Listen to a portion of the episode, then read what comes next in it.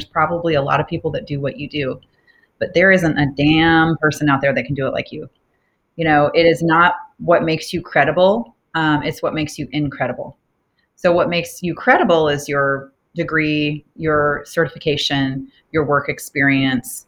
Those types of things make you credible in your field. But what makes you incredible is your voice and your style and the way that you solve problems and your personal experience that you actually bring to that solution. I'm Krati Mehra, and this is Beyond the Goals podcast. It's my attempt to help you revel in all that life has to offer without pressing pause on your hustle. We learn how to create healthier relationships, a healthier lifestyle, a career that brings us true joy, and a life that satisfies us on every level. Forget the conventional ideas of success and happiness because we're going to live a life of value and create an impact that speaks to our place in the world. So let's get started. Hello, and welcome back to the show. This is episode number 38, and I have a very exciting learning filled interview with the very knowledgeable Bridgette Boucha. And doing this interview was such a delight because Bridgette has such a lot of clarity around all things entrepreneurship. We discuss everything from the necessary mindset and emotional setup to practical requirements and mobilization of resources. We talk about some of the more debated issues like whether we must acquire the right certifications before we start offering our services. How much should we invest before there are any real profits from the business? And Bridgette's knowledge and clarity on the subject is something we can all use, especially right now because of how insecure everything feels due to the pandemic. And Bridgette Boucha, apart from the knowledge and experience, she also brings a lot of very positive, happy energy to the discussion that can motivate and perk up even the most tired and fearful souls. It most definitely made my day. So I hope you feel the same way, you know, as you listen to this interview. But to give you a little more background on our guest, Bridgette became a corporate CFO when she was only 30 years old. But in order to bring more authenticity to her professional life, she decided to build her own business and become a CFO for entrepreneurs looking to run a profitable e business and in need of guidance to achieve that goal. She shares proven, sought after strategies that she has herself used to scale her latest business to multi six figures in just five months during the global pandemic. She is also a speaker, mentor, and educator dedicated to teaching entrepreneurs not just the skills necessary to grow their business and wealth, but to also become someone worthy of even the most scary, intimidating goals. And as a profitability coach, she helps small businesses and individuals optimize their resources in order to live in greater abundance. So get ready because we are about to have a conversation meant exclusively for heart centered entrepreneurs who are looking to make a profit without compromising their authenticity or holding back any piece of their individuality. So let's dive in. Thank you so much, Bridgette, for making time for this conversation. Oh, of course. I love to jam out about all things life and business. So I appreciate you reaching out. I have to say that I am very excited about this episode because uh, during the pandemic, a lot of people lost their jobs. Some of them lost their main income, and some of them had to let go of their side income. Uh, and a lot of people want to do something of their own, but they don't have the courage for it because it is, of course, a huge deal becoming your own boss. It takes a lot. So while they don't feel quite ready, they do want to do it, which makes this one a very exciting episode. And I would love it if we can start with your story because you have achieved a lot by a very young age and i would love to know how you got there and how you are now helping people yeah it's um it is a journey and anybody that's listening that is on the journey just stay on it. Um so yeah so my name's Bridgette Boucha. Um, i'm located in atlanta georgia. Um, i'm a cfo so i'm a chief financial officer. Um, but my story doesn't start or end there and neither does yours so. Yeah. So listen up. So um, I actually started the traditional career path um, of you know graduating from high school, going to college, getting my four year degree, and going right into the corporate world. So I I had this path laid out in front of me that was my definition of success that society kind of built for me.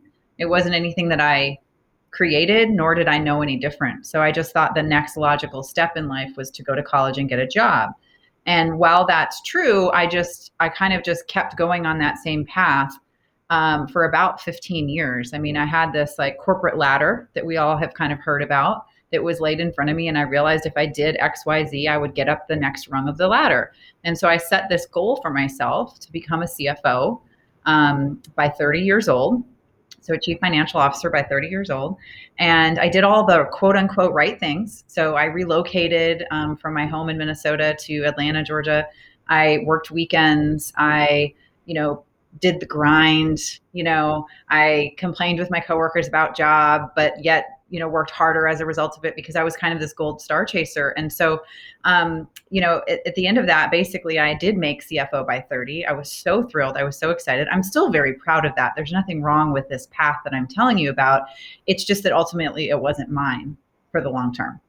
So if if anybody's listening that's ever chased a really big goal, um, and only to find out once you arrived there that it might not be everything that you had thought. And I think we set ourselves up sometimes with these other definitions of success um, that maybe not, that don't belong to us, that we realize pretty quickly that maybe our path is different.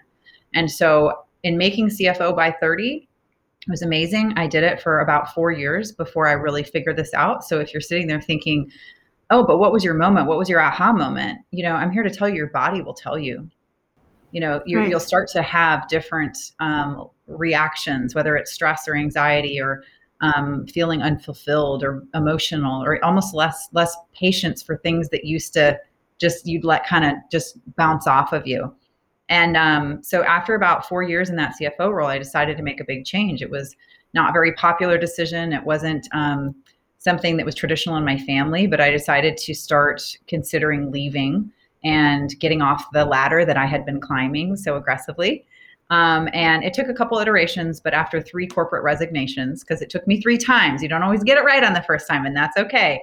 Um, and, right, I mean, right for you at that time. After three corporate resignations, I ended up leaving six six and a half years ago now.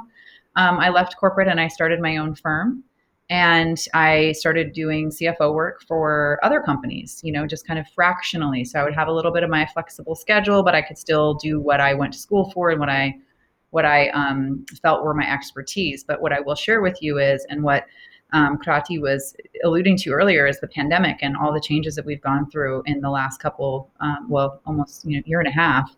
Um, my business looked very different before the pandemic than it does now.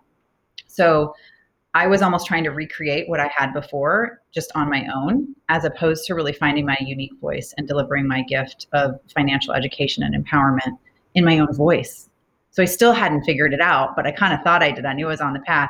And when the pandemic hit and when I started seeking out support through other mentors, I had to get really scrappy, as did many, many, many people. And it forced us into making decisions that we might not have made on our own because things were limited or taken away, or there was just a whole different world that we were, a world of uncertainty that we were living in. And so in the last year and a half, I have birthed a brand new business model. I have teamed up with a business partner. I have scaled um, pretty significantly for uh, a new business model and helped a lot of entrepreneurs with their finances, a lot of women um, by building community, a lot of um, personal growth, a lot of travel, a lot of different things that I realize in the end, my version of success is what is lighting me up now. And the closer that you get to that version of success, again, your body will tell you. And so I'm here to tell you that if you have these visions of something that is greater, that's bigger for you, um, it's not about giant leaps. It's about taking small steps because you can't make adjustments until you actually make a decision. So taking action, making a decision, and then tweaking it based on how your body's responding is where I am, where I find myself, where I continue to be on that journey, and where I help others do the same. So that's really the background of my story, and I'm so excited to be here to share that. Wonderful. But I have to ask once you had accomplished that goal by becoming a CFO by the age of 30, uh, you later made the switch to doing what you're doing now but you stayed in the same field. You are still in the same field. So, what was the element you were looking for that drove you to make that switch? I wasn't part of it. I, I needed my own authenticity. Um, there's a lot of CFOs out there. And likewise, if you're listening, there's probably a lot of people that do what you do. But there isn't a damn person out there that can do it like you. You know, it is not what makes you credible, um, it's what makes you incredible. So, what makes you credible is your degree, your certification, your work experience, those types of things make you credible in your field. But what makes you incredible is your voice and your style and the way that you solve problems and your personal experience that you actually bring to that solution. And that was what I found was truly missing in my work. And the funny thing about that, I'm still in the same field. I really wasn't. I totally abandoned it. When I left corporate, I wanted nothing to do with CFO because in my mind, I connected it to burnout. I only knew one way to CFO. And so when I left corporate, I took at least a year off um, dabbling and doing different things, exploring. I did karate. I like walked dogs. I did some network marketing. I did corporate wellness consulting. Um, I did a lot of things to try to figure out what I wanted to do. And in the end, what I realized was I'm really good at what I do in numbers. Um, why abandon that? It does light me up. It just didn't light me up in the package with which I was delivering it. So once I realized I could actually do this in my own authentic voice, in my own way, and really help an underserved market of entrepreneurs, I was like, oh, there it is, dang. But it wasn't overnight, a lot of trial and error, and really finding my own voice and realizing that it's a lot less exhausting to be yourself in everything that you do um, than it is to try to be somebody else, to be robotic, to kind of wear your work as a badge of honor, kind of like little armor that you put over you. That that can be really exhausting. And so, if you put yourself out there authentically to provide the solution or the services that you're looking for, the people that respond to that are going to come towards you. Energy attracts like energy, and that's something that I realized um, pretty quickly and was completely excited about. You know, we kind of say like, wave your weird flag, they'll find you. like, just do it. Yeah. True, true. Everything you have said is so true. And it's repeated so often, but we're still so scared. And we pick out this model out of someone else's story, someone who has the kind of life we think we want, and we try to imitate that their journey and try to not make any mistakes. And in doing so, we forget that we are unique. What we bring to the table has its own value because it's unique to our personality, our way of thinking, but we always let the world scare us into the more acceptable mold so that we don't make any waves. So, thank you for sharing this advice because it is so important. And uh, so, authenticity is key to this new model you're trying to build. Yeah, I think, you know, alignment with yourself. It's nobody can really do that for you. Um, it does come with some trial and error. There is fear. You mentioned fear before, and that's a really common emotion that a lot of us go through as we start to unveil our true selves. Um, we're putting ourselves out there in a different way. You know that that can create fear of judgment. You know, fear of rejection, fear of you know, you name it, doubt oh my gosh, you know, we're our, our worst, you know, chirping in our minds, you know, we can really talk ourselves out of some things. And the reality is, it's only once you push past those that you'll realize who that person is that's like this unlived life inside of you. How does that person want to show up? Who does that person want to surround themselves with? You know, who do you want to be? I mean, I used to, you know, joke that like I stayed I stayed busy for so long and I wore it like a badge of honor, busy like a badge of honor. And it was probably because there was so much inner work that was kind of stewing in me that I almost didn't want to leave me like don't leave me alone with my own thoughts. I don't know what they're to say. Let me just dive into a spreadsheet and just keep really busy so that I don't have to do the inner work. But one of my favorite quotes um, is from James Clear and it says entrepreneurship is a personal growth engine disguised as a business pursuit. So when you talk about grinding in corporate, you're grinding like physically. I feel like for entrepreneurship, we grind more emotionally because we are going through the fear. We are going through the doubt. We are going through the rejection, the judgment, the peeling back the layers. And only when you go through that are you in that authentic place that allows you to to experience true freedom. That's so true.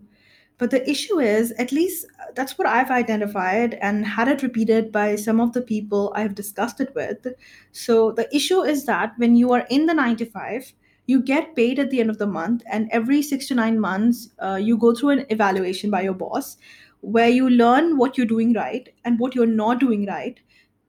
But when it comes to your own thing, your own project, when you are your own boss, if you're achieving your financial milestones, then that's great and everything's good and fine. But it may take some time to get there. It may take as much as a year or years for a business to really take off.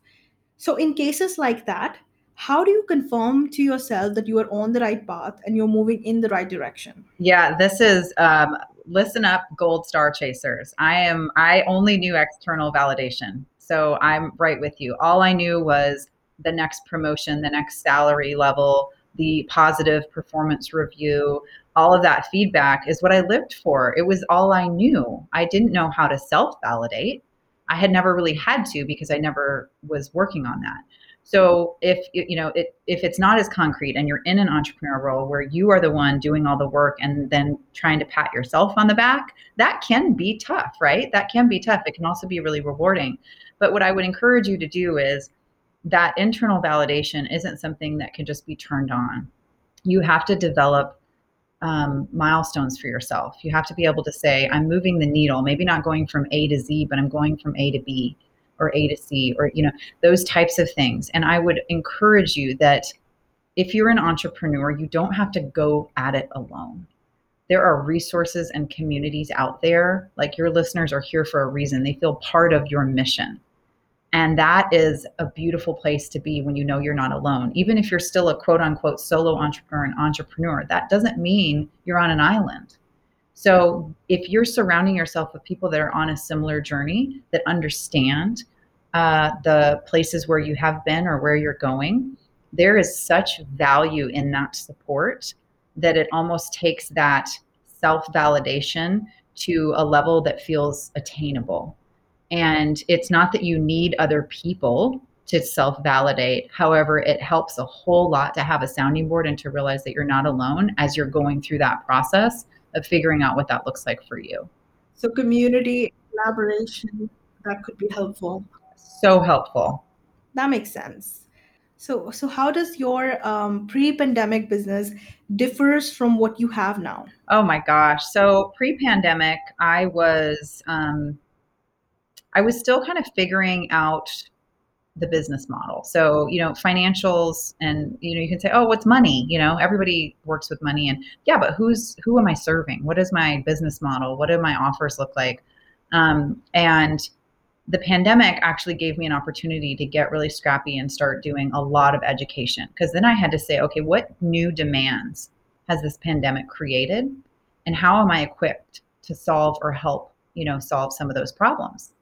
And as you can imagine, there the whole world just kind of like shit the bed, right? All of a sudden, where's our income? We had no certainty. People were very um, feeling scarcity with their finances, bills. There were relief programs in place and all kinds of things. So I started just putting myself out there doing a bunch of webinars.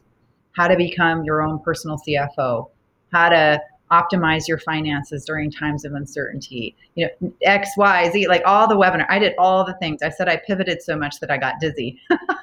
Um, but that's what people needed and that's some relief that i was able to provide some support. So i did a ton of different programs during the pandemic in helping people based on where they were and where the demands were. And as a result of that you mentioned this earlier a lot of businesses are actually born during the pandemic, either because people had to because they lost their job, or they said, you know what, I'm finally giving myself permission to do this. Because if not now, when, right? It might not have been my choice, but I find myself here. It's been on my heart. I'm going to start this thing and see what happens. So, with that, um, people pivoted, they did online businesses. That's where I started to see the need for real financial support and strategy was in the entrepreneurial space because these people you know i'm an entrepreneur you're an entrepreneur like we love being passionate heart centered mission driven like these are my people. And i was seeing them do these amazing things yet they were so disconnected and so fearful of their money and i thought i can help them. That's the need. That's why i was doing all this pivoting. That's why i've been having all these conversations. That's where i got myself in the rooms. I've landed. I pivot pivot pivot pivot. I land. I have now an amazing um, you know client list business model to be able to help these entrepreneurs that i didn't even know about before the pandemic.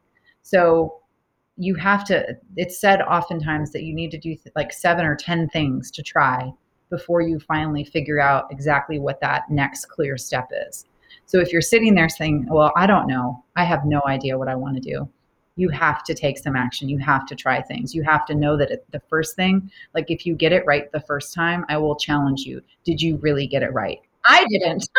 I'm here to tell you that I didn't, but I feel very aligned, more aligned in my life and business now than I have probably ever. And I know that's going to always continue. I haven't started my last business. I haven't hit my last low point or high point, right? I'm on the roller coaster for the ride. Yeah. So if you if you accept those ups and downs and all of those things that are going to be thrown at you, know that you're going to find things along the way that feel so good that you're going to be so grateful that you didn't give up. Yeah, beautiful, beautiful. And it can be a lifelong journey or it can go on for as long as your career lasts. I mean, you don't have to settle with anything. It's just what's right for you at that time. And I think you're absolutely right. It is a lifelong journey because it's not all about work. Yeah. It's about what you want to experience. You know, I'm about making memories and money. I want to do both. No, that's so true. And as you pointed out, as an entrepreneur, it's a lot about emotions and personal growth. And there are these seasons to who we are as a human being. We're constantly changing. Our wants, needs, and interests are constantly changing. So, what you're saying makes such incredible sense when you put it in that context. Yeah, it's all connected. Where we get into trouble is when we try to disconnect it, where we try to compartmentalize. That's where it gets pretty exhausting. And there's a time and a place for every version of yourself, you know. Um, we're all one energetic being. I mean, it all comes from the same place. We have to be able to, in order to find that authenticity and that alignment and all the things that we're striving for, I mean, we really have to recognize all the pieces of us. So a lot of us, myself included, have shoved some things down into the dark, right? Yeah. uh, limiting beliefs, past stories, um, relationships gone bad, like all these things that we look at as quote unquote failures that really have brought us to be who we are right now. And um, that's what's really been important for me. I've done a lot of unpacking, a lot of deconditioning, a lot of rewiring um, as to looking through my life and, and these experiences and honoring those times for what they were but changing the meaning of them to be something that actually serves me in my current version. And I think that's really, really important because we get held back a lot by some things that, you know, some skeletons or some some stories or you know the inner the inner work. It's so so so important. And six years ago, for anybody that's listening, six years ago would have laughed you out of the room if you told me that I was sitting here with Krati having this conversation because I didn't even have language for things like this before. So know that your journey will take you into an evolved place that's what we're here to do we're here to evolve and grow and expand you know and and here we are lucky enough to have a conversation and have some fun with it Yeah. And there are times when I talk to certain people and they would ask me about the change in my personality, in my emotional setup. Uh, and I used to have a really nasty temper and I don't anymore. And anytime someone would ask me how I got rid of it or, you know, um, learn to manage it, uh, and I would, when I would say meditation, I can practically hear them roll their eyes and they'll try to dismiss that with something like, no, you just grew up. And I would always come back with, no, there are 70 year old people who get angry like a seven year old kid. So that's clearly not it. but I think this is something, uh, this kind of change is something you have to experience. You have to feel. You have to feel it to be Yeah. able to accept it into your life. Oh it's that's amazing i love that i can hear them roll their eyes i love that yeah, meditation, toxic emotions, victim mentality. You bring up these terms, or, you know, when I talk about taking ownership of your story. And if the other person doesn't have an open mind or has never experienced any such learning, the conversation is instantly Yeah. over. it's so true i'm so happy that um, uh, for the journey that you've been on and also for for talking about it and recognizing that we're not here to convince anybody of anything Yeah. Yeah. that's really just you know it's it's about sharing we are all better when we share take what is for you and leave what is not right Yeah. Yeah. Yeah. Well, I used to not charge people initially because I started doing this because I needed to do what I could to save others um, from some of the struggles that I had been through. And it was what resonated with me at the time. But then I realized that there are a lot of people not yet ready for change. They're not yet ready to hear what I'm saying, but they would approach me because it was free but when you slap a price tag on it, the only people that are going to approach you are people who are actually looking for change and are right there at the cusp of something new. And that helped me target my services at someone who can actually benefit from it and is willing to commit.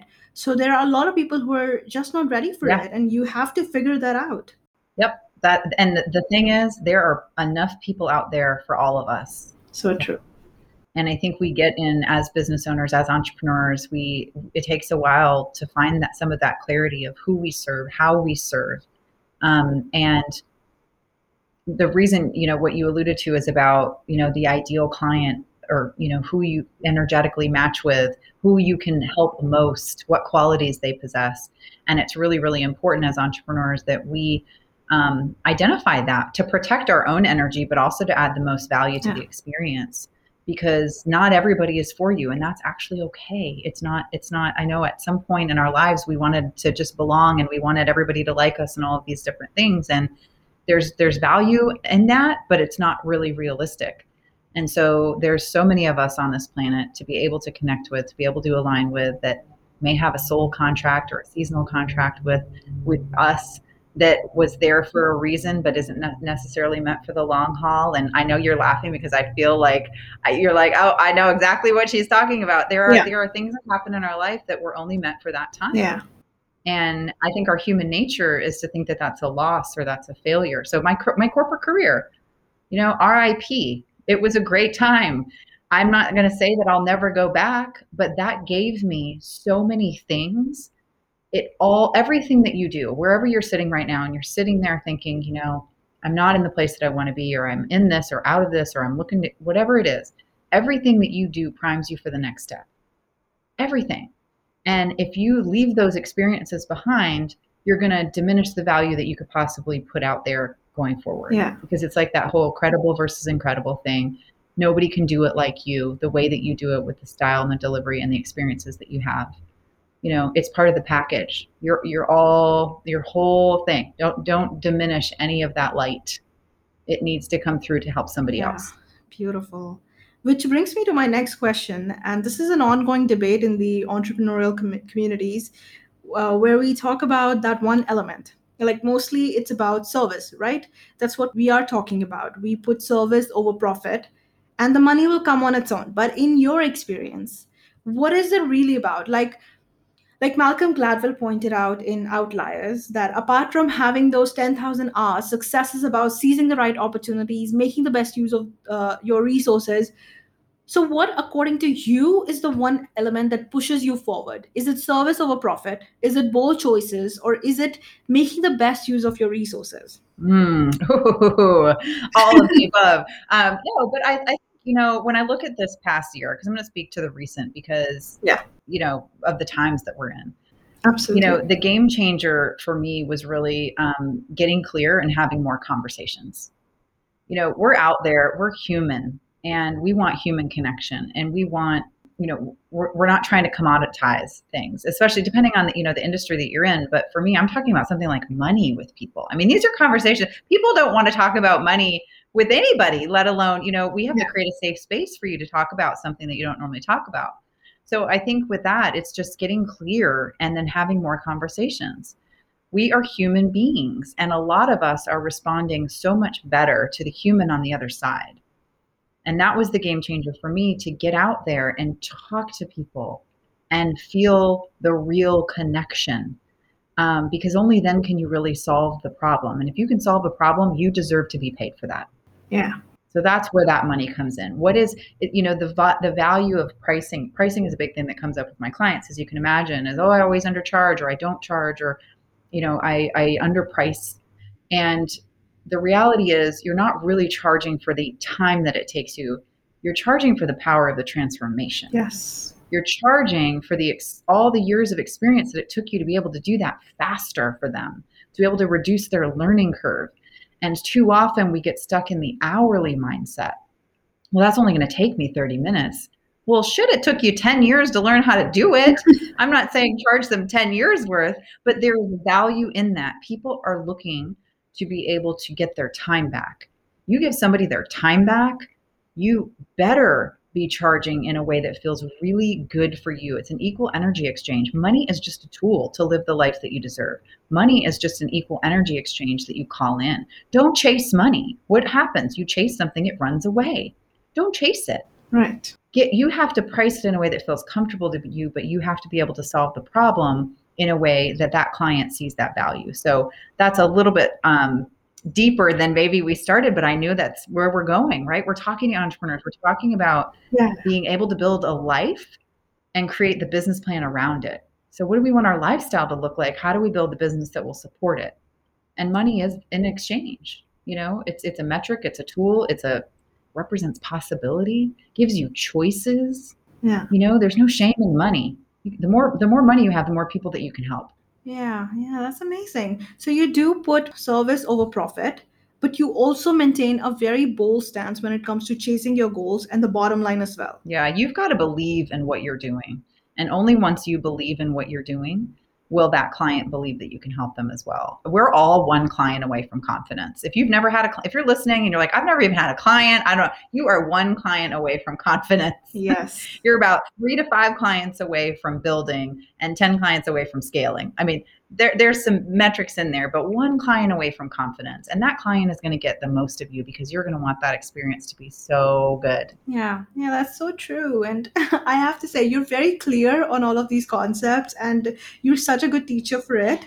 Um, this is such great advice. But if you were to talk about the whole thing in more practical, in more tangible terms, what would you advise someone looking to become an entrepreneur when it comes to assessing their resources? Mm-hmm. Yeah. Hey, you've got to start scrappy. You know, a lot of us don't have this bucket of money sitting around to start a business.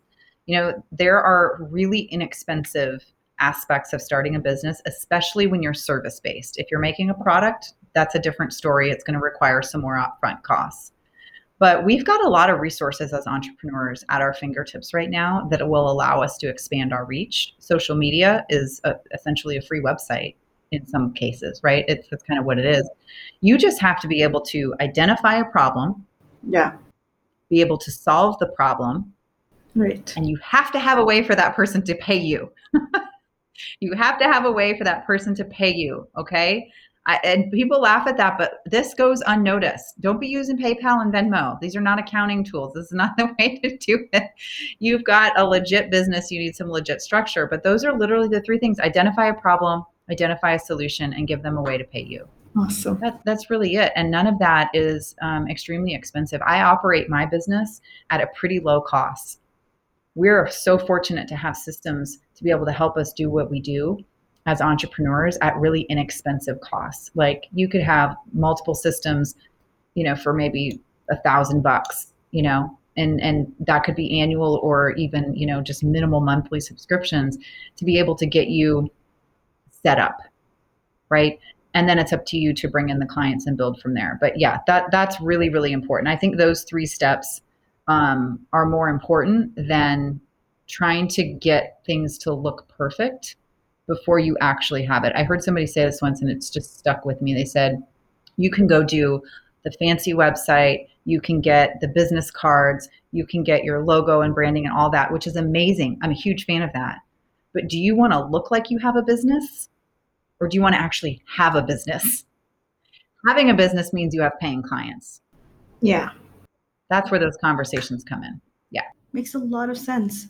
Uh, but when it comes to investing in your business, a lot of people take on all this debt, which then creates a lot of stress and pressure and takes away all the fun and passion out of it. So, would you ever suggest that people invest more than they're earning from their business? Um, as a general rule, I would say no, but it's not that I haven't done that. And so, let me kind of elaborate on that you know, as a general rule, you don't want to get into significant debt. You want to work within your means, but you do have to spend money in order to make money. And sometimes right. that's what it calls for. So, um, an example that I can think of, you know, for that is if it's a couple of things to consider. Let's just put it this way: a couple of things to consider before you make an investment is what is it costing you not to do that? Right. So, is it something where okay, um, Krati, you're you're the face of your business, and your time is spent talking to people and coaching and mentoring and all of your zone of genius. and you only have so many hours in a day but you're spending two hours a day working on some administrative function or some design or something that's maybe not whatever isn't in your wheelhouse whereas you could turn those two hours into income producing activities Yeah. so it's actually costing you more money if it's not your zone of genius for those two hours than it would to pay somebody to help. So maybe it costs a hundred bucks or something to pay somebody for those two hours or whatever it is. If you could go generate more than a hundred dollars, do you see what I'm saying? There's Yeah. like an opportunity cost there. So one is what is it costing you to not do it? Because the solution might likely be less expensive than what it's costing you to not do it. The other thing I would consider is cash flow. If you do invest and you invest more than you technically have, Mhm. how long will it take you to pay that back? Okay. Okay, I'm going to get this system in place and it's going to save me time. So, you know, transactionally, I won't have to go back and forth and have manual input and duplicate entry and all these different things. I'm going to automate things and it'll it'll pay me back because I'm going to use it for the long haul. So upfront cost, but save me hours and hours and hours on the back end.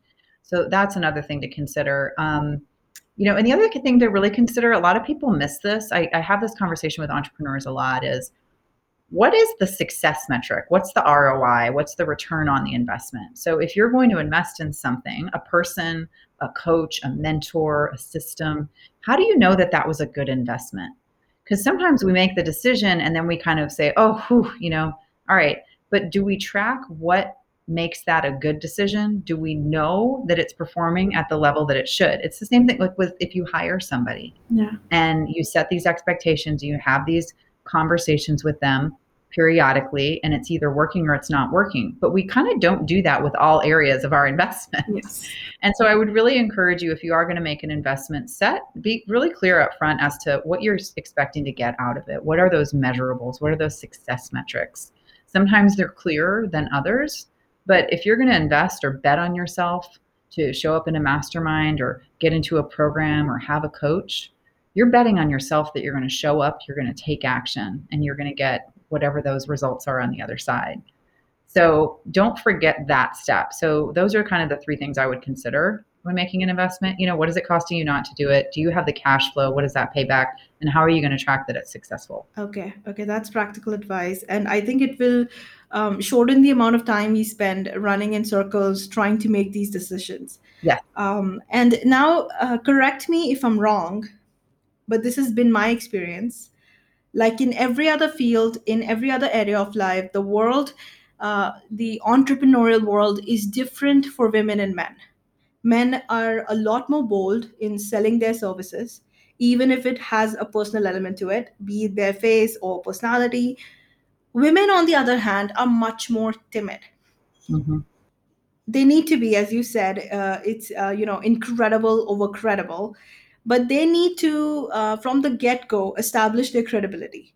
They need certifications, a company structure, because they think it's necessary, or otherwise, uh, people are going to think they're a fraud.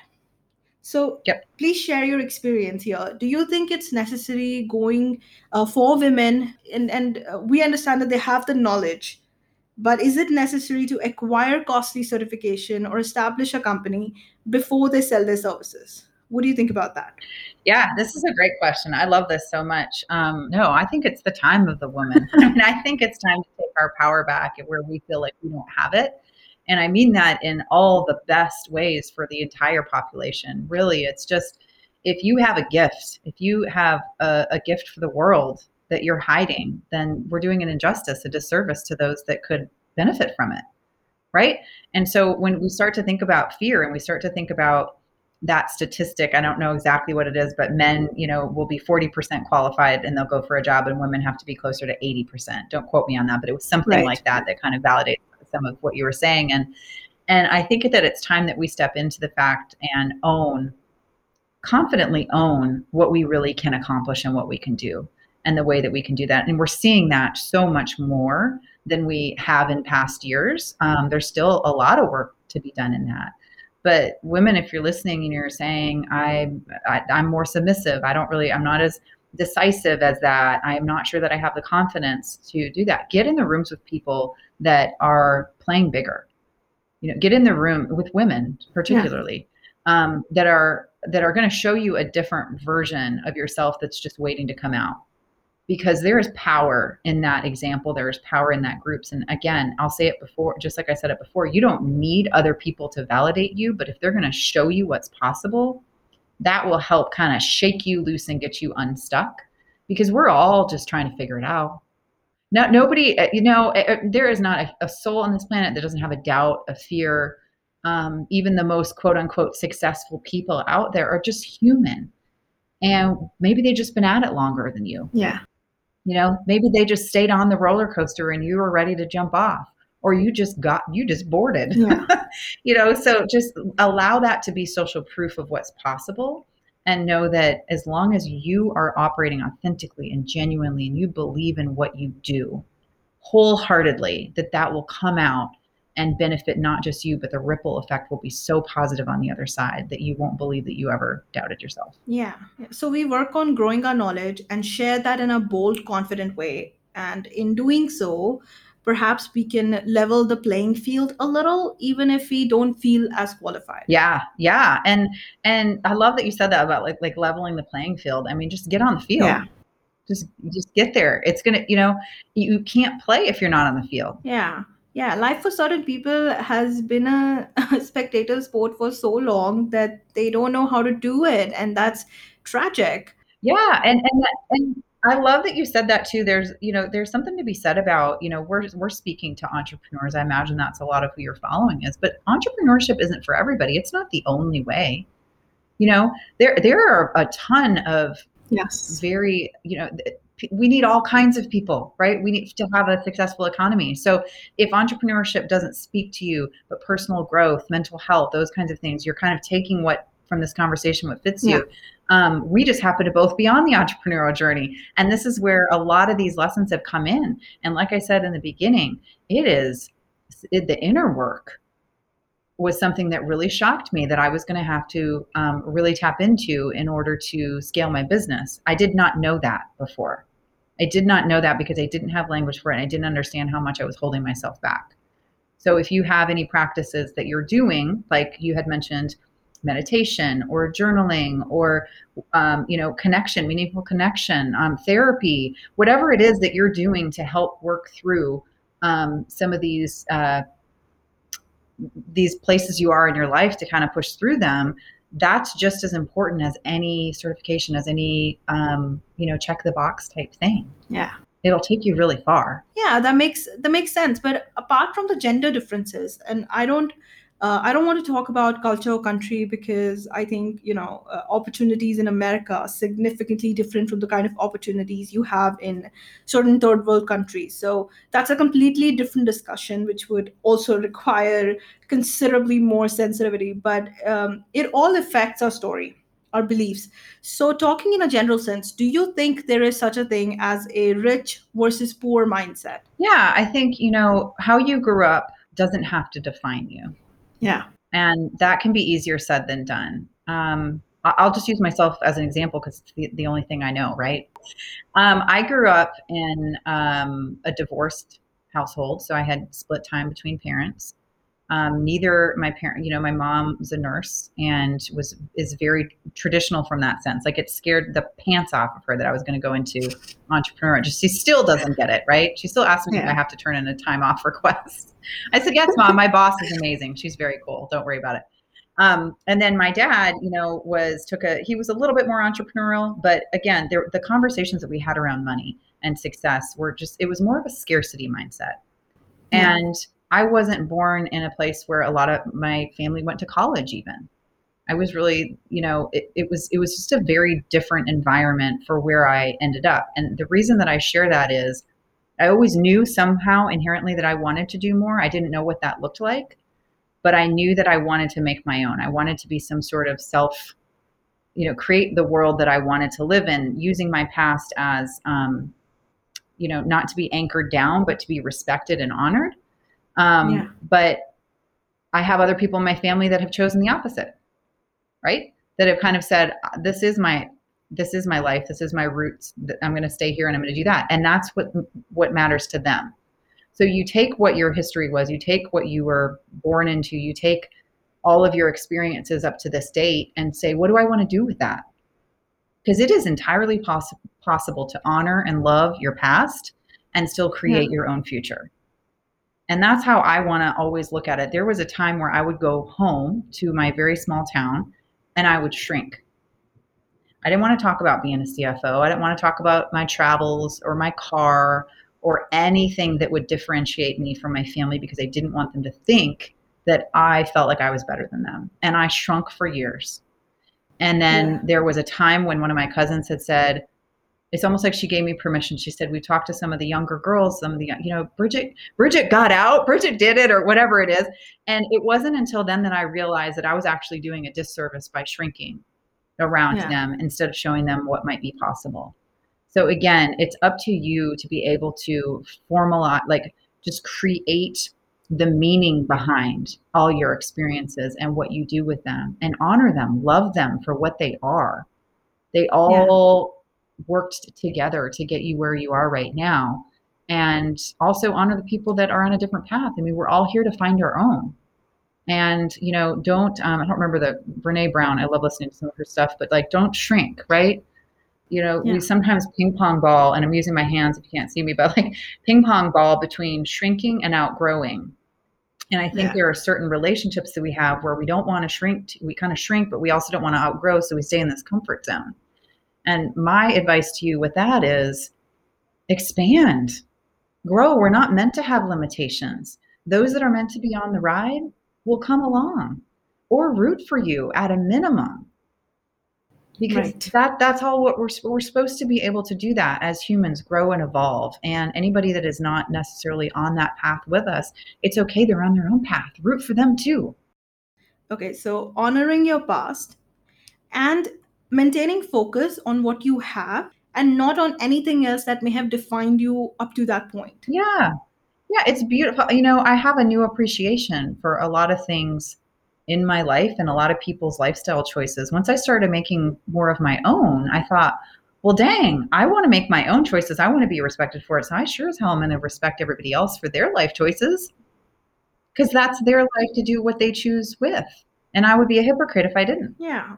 Yeah, and I don't think by playing small you are benefiting anyone. If you show up as who you are, even if it, that even if that's someone who's perceived as overwhelming or larger than life, then you are letting other people know that it's okay for them to be all that too and they're and they're not too much. Yeah. Yeah, yeah that that's true. It's like we we it's, it's so interesting that you said that. It's what coming through for me.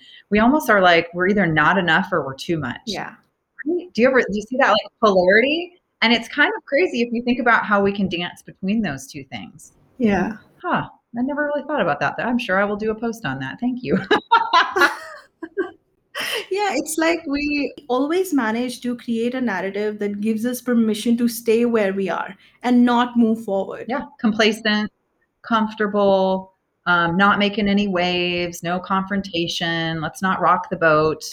Um, when sometimes the boat just needs to be rocked. Yeah. And what advice would you give to someone, like as we talked about, there are some people who are so happy staying stuck sometimes because the discomfort is so familiar that it almost becomes a safe space. So, what advice would you give to those people? They're feeling unmotivated or lazy, even, but they have all of these aspirations. So, what is the immediate step they should take mm. to move hmm. forward, or or maybe three things you would recommend to them? Yeah, that's a great question, um, and I'm glad you clarified that because I was like, if they're happy, they're happy, but you said, but they have these aspirations. Okay. Yeah. They have the aspirations. Um, you know, don't quit your daydream. So if there's something that is on your mind that you consider that you're continuously thinking about, it keeps coming back and through for you. I would start with a blank piece of paper and start to draw out on one side of the paper what's my current version, and on the other side of the paper what's my ideal or desired version. Um, I just taught a financial workshop this week with some entrepreneurs, and I started with this exercise. And you may say, well, you taught a financial workshop and you were talking about where they are now and where they want to be, and it didn't have anything to do with money. Well, they put money in there, but it's about your life. What what is what is this dream or aspiration going to how will it improve your life? Because when you can see the current state and the desired state side by side, only then would you go to step two and be able to say, how do I narrow the gap? What is one thing I can do today that will actually help me get closer in one of these areas, right? Because step three to that would be almost to build upon it further and say, if there's one goal that I can set with a concrete date, so maybe here we are in August 2021, maybe by the end of the year, I really want to accomplish this goal. How do I then reverse engineer it into actionable steps based on the amount of time that's left before the, the goal? You know, so it's August. What do I do between August and December to get me to that goal? Because having a plan at least being in pursuit of something will help you get momentum. Small wins, small milestones will gain help you gain confidence that you're actually your behavior matters. And so if you're feeling unmotivated by that, start with that step 1.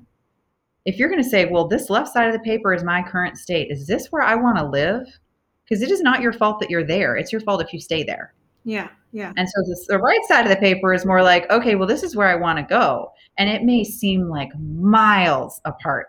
It probably will feel like miles apart, but that's okay because you can't actually get there until you take the first step anyway. So you've got to, that's why I say I like to break it into manageable steps. So that reverse engineering the goal into manageable milestones where you can celebrate along the way make that mile, like the miles and miles and miles apart, seem a lot less daunting. Yeah.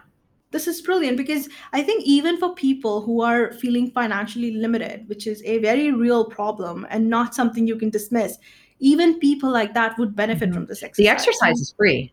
That helps. Yeah. That helps but also it gives you a plan if you are and, and this is a great addition to this if you are feeling like you know what i don't have the resources of money right now um, you do have the time or can make the time to be able to start this plan and then if you need some financial resources you can start to look at how do i save or how do i you know create some monetary resource to do this step if it requires it and so if you're in a nine to five and you're like you know what i'm kind of stuck I don't like this job. I'm collecting a paycheck. I just, it's not in alignment. I'm not feeling lit up.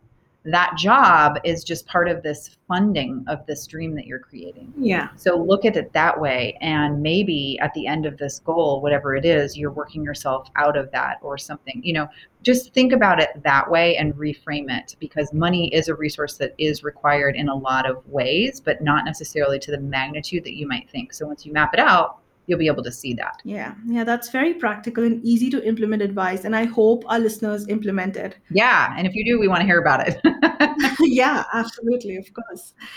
And since you deal with so many clients who come to you with big dreams and plans that are perhaps already in action or about to go into action, and your own story is so inspiring. So I want to know uh, like when I'm feeling unmotivated, I use this badass women playlist. It gets me out of bed on a bad day and keeps me moving forward after I've, you know, had a failure or a setback. And I've got a vision board. But uh, so, considering your story and all the people you work with, do you believe in law of attraction, vision board, energy, all of that? Yeah, um, I am much more woo. I believe in a lot of the practices that are, um, you know, the journaling, the speaking in the as if I already have it, the understanding that what you do put out there comes back to you. Yeah. To placing orders in the universe. I subscribe to that tremendously. I think there's a healthy level of surrendering that has to be at play, at least for me in my entrepreneurial journey, where I know that if I took things too personally or if I tried to get to the root of why something happened or didn't happen, that that energy is wasted. It's expended energy that I'll never get back that I can't put into my business. So I believe a lot in the not only for my own experiences but for my clients that we have to be able to move move on faster when things don't go our way um, and we have to be able to put ourselves out there authentically to get that authenticity back. So we use a lot of those tools in just financial strategy. We really do. So right. I'm I believe in it wholeheartedly. I see it in my most successful clients. I've seen it work in my business. Um, whatever version of that looks and feels good to you, I would definitely put into practice. I think there's a yeah. lot. I mean, law of attraction is a piece of it, right? You've got to take action and then you've got to figure out what what pivot or what tweak to make. But it's all working together. I can't tell you how many times I've thought about something and it has happened or you know it just it's it's kind of crazy. I believe that the universe sends us signals sometimes. Yes. And and sometimes it's in the form of that didn't actually go as planned but that must be a gift in some way. And it's helped me pull myself out of the swirl that you can get in when you're trying to find meaning in something where there maybe isn't an obvious meaning Beautiful. That was amazing.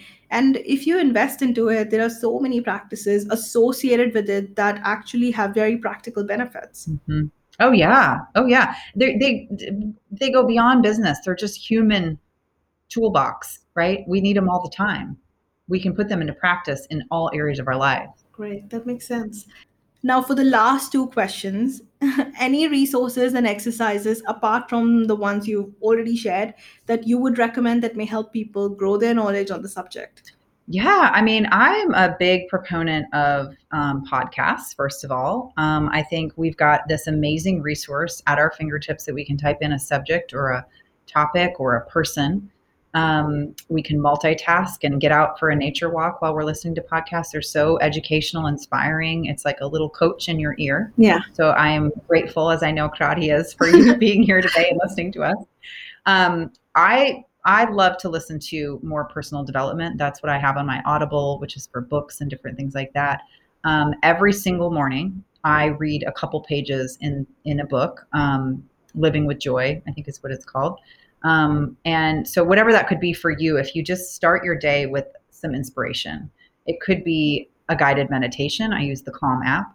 It could be a podcast, which again, just search and find something that inspires you. It could be um, a couple pages in a book. It could be journaling that comes from your own, you know, hey, I just slept and and now I've got some things that want to come out onto the paper and I want to start my day right. Those are some really great resources that I know that have helped me implement some of these practices. Um, I also find that conversations, meaningful conversations, you find some people in your in your world, whether it's one on one or or other than that, just community I had mentioned earlier. Yeah. Have a call a week or something like that. Do some make sure you're connecting with other humans and having conversations that allow you both to kind of push a little bit further. That takes me miles. Um, in a given day. It lights me up. I get excited. Like talking to you today. Today, I'm just I'm really thrilled that we're being able to have this meaningful conversation and that you know we're able to share it with the listeners that are you know yeah. going to hear this that, that, that's beautiful right so so think about the conversation communication is a very effective way for all of us humans to to operate and to excel and expand so remember that don't isolate yourself. Make sure you're having meaningful conversations. I don't mean the conversations that drain you. We all have those. Yeah. Do not, not the energy leaks, more the energy peaks, right? Yeah. So that would be another thing that I would say. And then also move your body. Um, I always feel better when I move my body. If you need to change up your environment, change your state, I go on nature walks. I have Spotify on my list. I will throw on some dance. You said a badass playlist or something. I will throw it on. I will dance around. Like you have the power to change your state at any given moment. And if you don't believe me, dance your ass off for 10 seconds and see how you feel. Amazing. And you do have a very upbeat, optimistic energy that we all need to tune into. so, yeah, I love it. Thank you. Now, for the last question for today, if you were only allowed to give one advice that will help our listeners live a better life, what would that one advice be? Get more sleep. Yeah, I, I think we can all use that directive. I'm on that journey now. I know when I sleep better, I can do better. You have, like it is proven. It is the, a, the one of the best health tips. I'm doing a lot of reading about it, and we underestimate it. Again, that whole grind. Oh, you only operate on this much sleep and all that. That's old news. That's so 80s. No, get sleep. brilliant, brilliant, perfect. This has been so great, Bridgette, and you have such incredible clarity around all of this. I think all budding entrepreneurs, especially ones who are a little confused, uh, they have all these goals but are not sure how to get there. I think we need your help, and this has been so great. Yeah, you know what's interesting? I love that you said that because I want to make sure that everybody hears this. Is the clarity that you're hearing, or that you know, Krati is explaining here, is not something that it's it's been such a process. And the reality is i may be really clear right now but i'm not done growing or expanding. So i'm going to need to get clear again and again and again and again. So it's not it's it's a point in time. So know that no matter where you are, if you feel like you're just, you know, looking through a crystal ball that is all muddy, that it is your job to recalibrate that, kind of, you know, clear away some of the mud for the time being that where you are. But if you're growing and changing and expanding, which is what we are all really put here to do, you're going to have to keep doing that. So the sooner you do that now, the sooner you can get ready for that next chapter, that next level you that is just right on the cusp of coming out. Yeah. Beautiful. Beautiful. Thank you so much, Bridgette. This has been incredible. Thank you so much. All right. Well, it has been a pure joy. Thank you for what you're doing. Thank you for putting this together. I love the mission. I love, um, you know, the audience that you're serving is very lucky um, to have you. So thank you. That was the amazing Bridgette Boucha. If you want to know more about our guest or you want to explore the resources mentioned during the episode, the links will be in the episode description. If you want to dive into similar content or you have more questions around this topic, go to my website kratimehra.com and you will find a whole bunch of resources for you to explore as well as contact information that can help you reach out to me with your questions. Now, if you found today's episode useful, please leave a review for the show on iTunes. It will help me understand what it is that you're looking for and how else I can help you. And do share the episode on Instagram. It will help others find the information should they need it. Remember to tag me at mehra underscore krati so that I can thank you for your appreciation. I hope you enjoyed listening to this episode as much as I enjoyed creating it. Now, I'll be back next week. Till then, please do take care of yourself.